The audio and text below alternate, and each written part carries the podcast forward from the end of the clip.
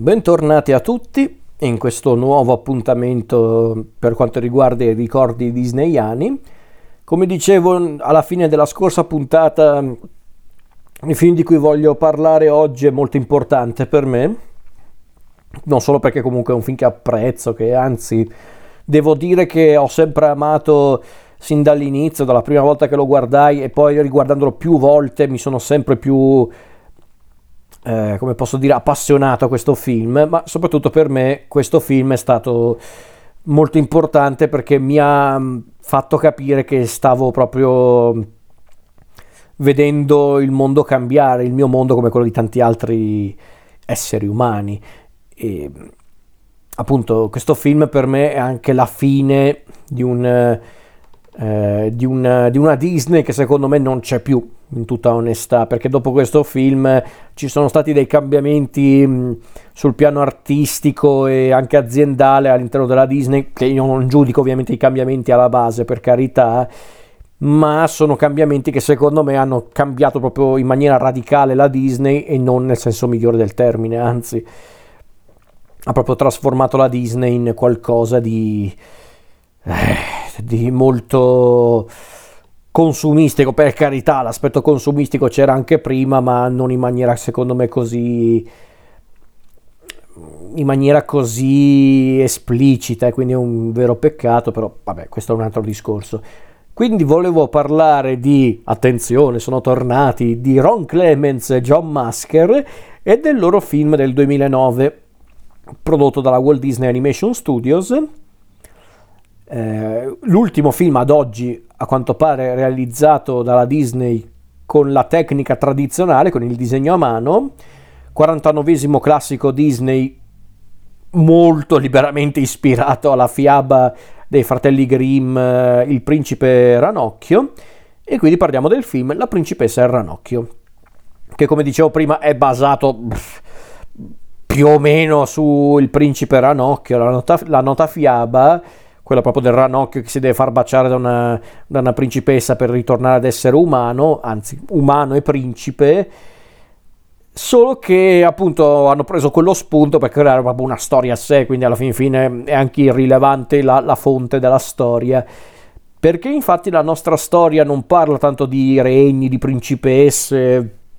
o di cose del genere, ma piuttosto ci parla della New Orleans del 1912. Siamo quindi eh, anzi 1912-1996 a dire il vero perché la, stor- la, storia inizia nel 12 ma finisce nel 26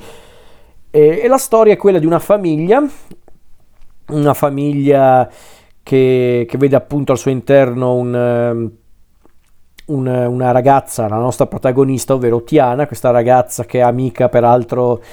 eh, di, un, di, una fi, di una, della figlia appunto di una famiglia di ricconi di New Orleans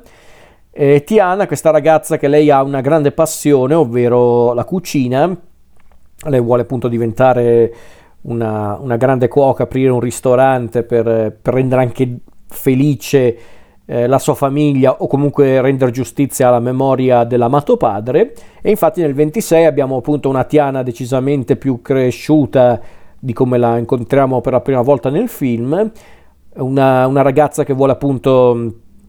aprire il suo ristorante, quindi lavora sodo, lavora come cameriera giorno e notte per risparmiare tanti soldi e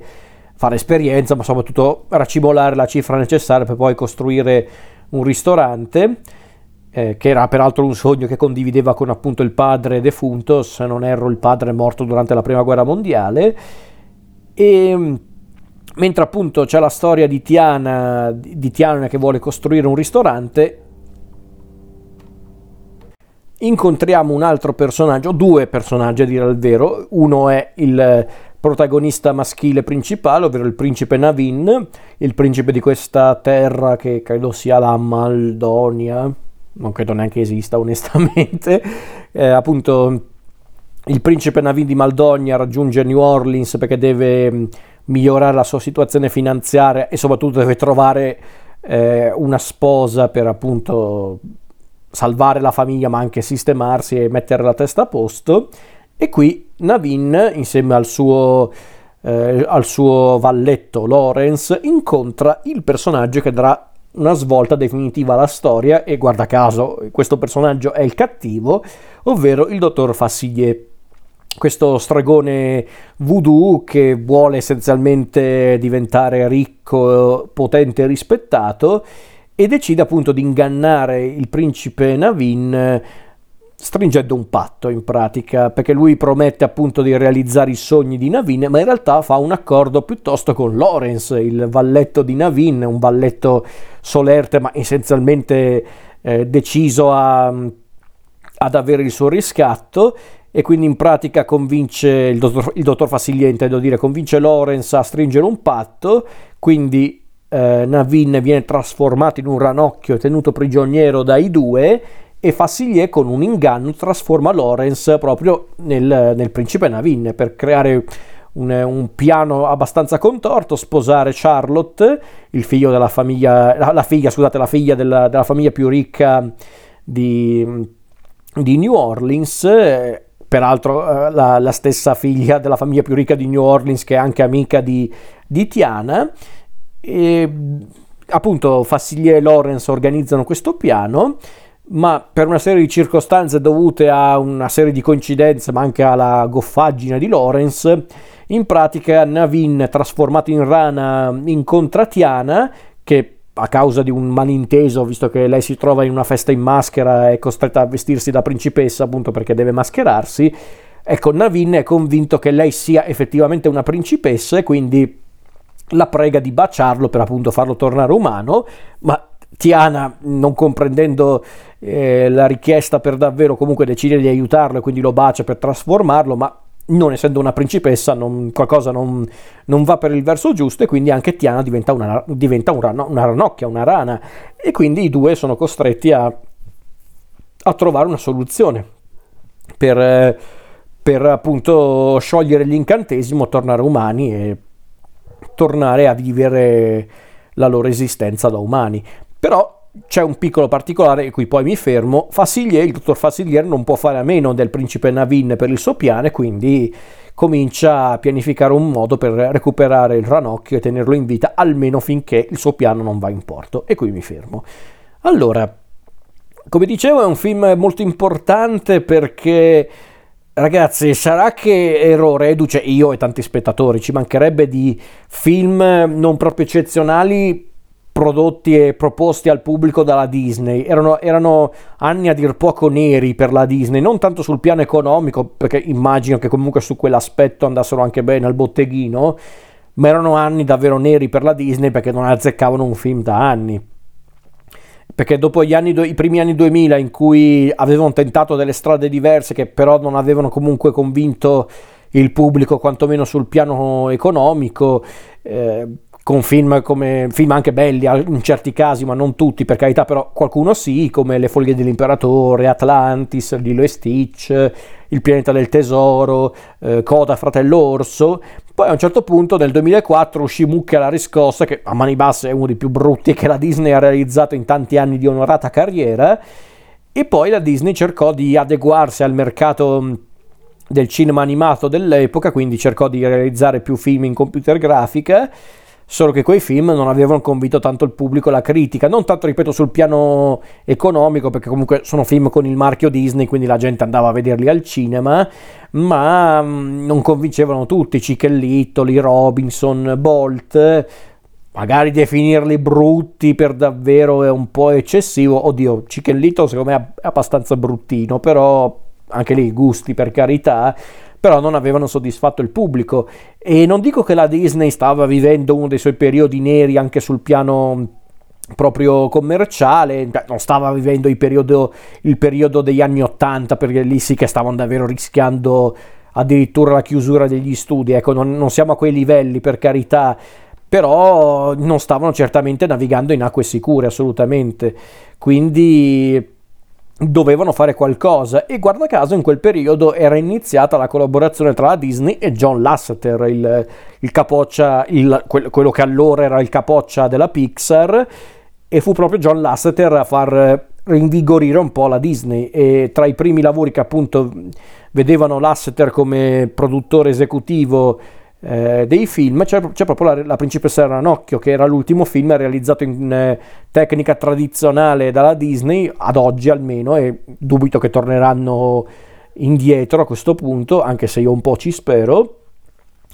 E un film che appunto vedeva il coinvolgimento di Ron Clements e John Masker, due noti registi di film Disney che furono tra, i, tra coloro che portarono la Disney verso grandi successi, visto che sono stati tra i registi più importanti del rinascimento disneyano, quindi già partivano bene con questa idea, poi c'era comunque un soggetto interessante e curioso, c'era comunque il coinvolgimento di artisti quali per esempio Randy Newman eh, alla colonna sonora, se per quanto riguarda la musica proprio d'accompagnamento che, il, che, le varie canzoni, molto belle tra l'altro secondo me, e ve lo dice uno che non è neanche un grandissimo fan di Randy Newman, e poi c'era un cast vocale davvero notevole, dai due protagonisti, Annika Noni Rose come Tiana, Bruno Campos come Navin, e poi grandi nomi del, eh, dico del doppiaggio, anche se non è proprio doppiaggio, però comunque noti attori eh, nel campo del, del, voice acting, come li chiamano gli americani, come per esempio il grandissimo Keith David nei panni del dottor Fassiglier, oppure Jim Cummings come Ray la Lucciola. Eh, oppure Michael Leon Woolley come Luis, il, il, coccodrillo, l'alligatore anzi, e poi altri nomi come John Goodman, eh, Terence Howard eh, e altri ancora. Insomma. insomma, è un film che aveva tutte le carte in regola per essere un successo e in effetti è stato un successo la Disney, per la Disney intendo dire, e non solo perché il pubblico aveva apprezzato questo progetto. Uh, non ha, non ha, incassato tantissimissimo a dire il vero, perché il film è costato tipo sui 100 milioni, proprio come, per, come budget intendo dire, e ne ha incassati più di 250, quindi è rientrato nei costi, ma non è che ha fatto numeri da capogiro per carità, però comunque è andato benino. Sicuramente si vedeva che non è che contavano poi più di tanto su appunto su, su appunto sull'idea di, di, di, rendere questo film eh, l'inizio di una rinascita per il disegno tradizionale disneyano, no, per carità si vedeva anzi che era una sorta di canto del cigno di quel, di quel, di quel genere di, di, cinema animato che aveva dato tanta fortuna alla Disney ed è un po' triste come cosa, però vabbè ok è andata così, bisogna accettare questa cosa. Ma il fatto è un altro, è che eh, ragazzi, io non riesco a non amarlo questo film. Sarà perché io sono un po' un tradizionalista in quello. Io, io onestamente il cartone animato lo preferisco tradizionale. Quando dico tradizionale non intendo dire solo con il disegno animato, intendo proprio dove si vede il lavoro di un artista, quindi con l'animazione a mano, con, la, con, il disegno a mano, la stop motion, queste cose qua, insomma, non con la computer grafica che, che o la fai davvero bene o secondo me non è molto efficace come come tecnica d'animazione, specialmente oggigiorno dove i film animati, che, sia, che, siano Disney, DreamWorks, Illumination, che ne so, mi sembrano tutti uguali, onestamente. Io non ho ancora visto l'ultimo film della Disney, eh, quello che appunto hanno appena proposto al cinema, che è Strange World, ma sinceramente mi sembra identico a tanti altri film d'animazione degli ultimi anni, sembra un insieme tra eh, un film della Illumination tipo Cattivissimo Me o, oppure quei film del cazzo tipo Piovono polpette. Cioè, mh, mm, non riesco a identificarlo come un film Disney. Qualcuno potrebbe dire, beh, tu devi giudicare ovviamente il film per quello che è. Per carità, infatti non sto dicendo questo. Ovvio che se poi guardo il film lo giudico per quello che è ma io devo anche tener conto che la Disney ha comunque imposto un suo stile nel corso degli anni, che a volte è variato per carità, però l'idea è quella, adesso non c'è neanche più quelle, non c'è più quell'esclusività nei film Disney in tutta onestà e questa cosa mi rattrista molto. Quindi forse anche per questo io sono, sono molto legato alla principessa Ranocchio perché per me la principessa Ranocchio ad oggi è l'ultimo esempio di puro cinema disneyano onestamente per quanto riguarda i cartoni animati quantomeno. E, è notevole secondo me perché l'animazione è splendida. Eh, le musiche di Randy Newman sono tutte azzeccate secondo me, i numeri musicali, ma anche le musiche d'accompagnamento, ma anche i numeri musicali molto caratteristici perché servono comunque a presentare i vari mm, personaggi e il contesto di New Orleans, quindi in maniera anche molto, molto efficace. E, e, poi i personaggi sono tutti azzeccati. Tiana e Navin sono due protagonisti efficaci, Luis e Ray sono due coprimari molto indovinati, eh, ma anche Mama Odi per dire, o eh, Charlotte e simili. Il dottor, il dottor Fassiglier è un cattivo a dir poco splendido. Eh, doppiato magnificamente da Keith David e da noi dal, dal solito soave Luca Ward, quindi secondo me davvero notevole su quell'aspetto il film proprio, è proprio un classico Disney proprio completo, è proprio un film da rinascimento Disney fatto però anni dopo. Magari se avessero fatto così per i primi anni 2000 forse non avrebbero avuto tutti quei, eh, quei tonfi al botteghino che hanno avuto nei primi anni 2000, ma chiaramente col seno di poi sono tutti bravi a giudicare. E e come dicevo, è un film che funziona anche proprio per le, per le, dinamiche tra i personaggi, per l'idea alla base anche del tema, dell'argomento trattato nel film, perché non è la solita storia in cui c'è lui che incontra lei o viceversa, eh, si incontrano, si innamorano, eh, vogliono stare insieme per tutta la vita, ma sì, dai, amiamoci, bla bla bla. No, è qualcosa di diverso, perché adesso, chiaramente le tempistiche sono quelle tipiche di un film Disney, per carità però comunque eh, è interessante vedere comunque come nasce il rapporto tra Tiana e Navin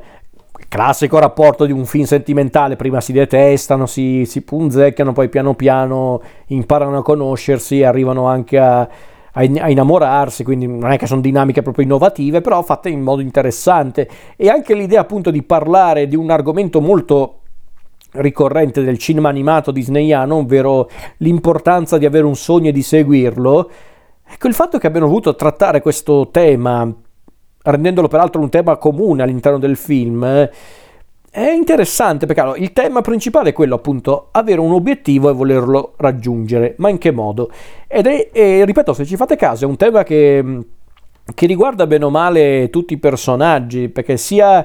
i protagonisti che i coprimari alla fin fine seguono un sogno a modo loro. Tiana vuole appunto eh, aprire questo suo ristorante perché vuole appunto rendere omaggio alla memoria del padre, ma perché è anche quello che vuole fare lei,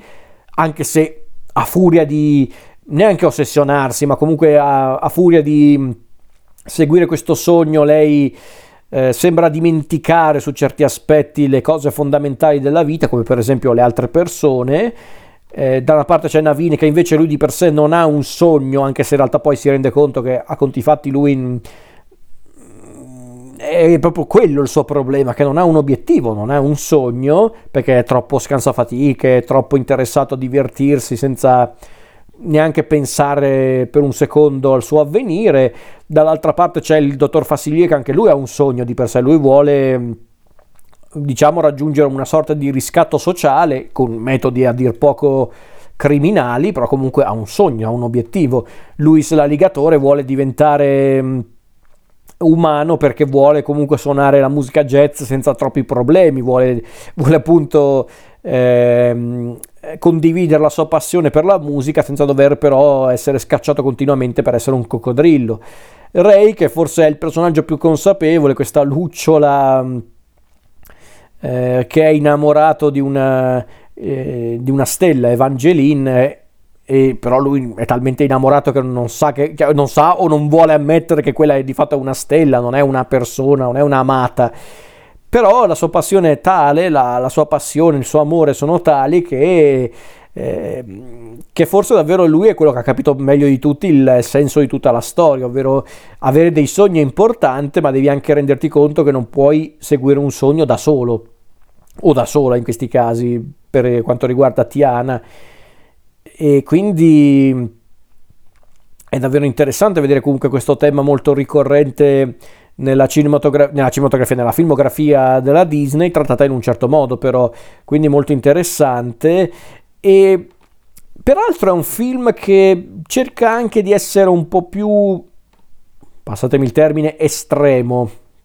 su certi aspetti perché è un film che vuole comunque addirittura colpirci nel finale con una scena molto forte dove addirittura un personaggio eh, praticamente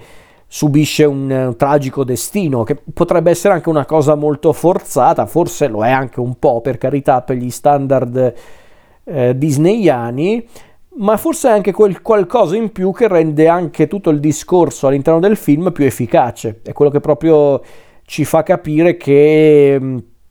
che appunto eh, la principessa Ranocchio vuole raccontare davvero qualcosa di concreto e lo fa senza trattare gli spettatori come degli idioti, in tutta onestà. Quindi mi aveva colpito questa cosa, in tutta, in tutta onestà. Quindi il film mi aveva colpito per, per questo e altri motivi. Eh, e poi comunque eh,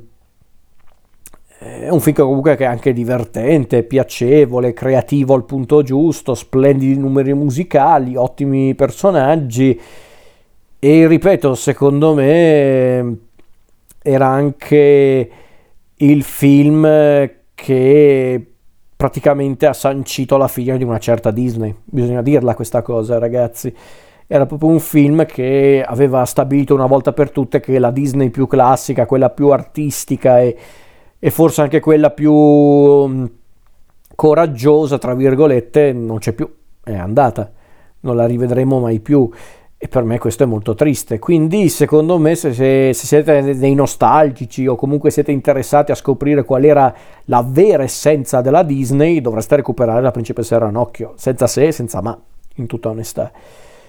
E qui direi che mi posso fermare perché mm,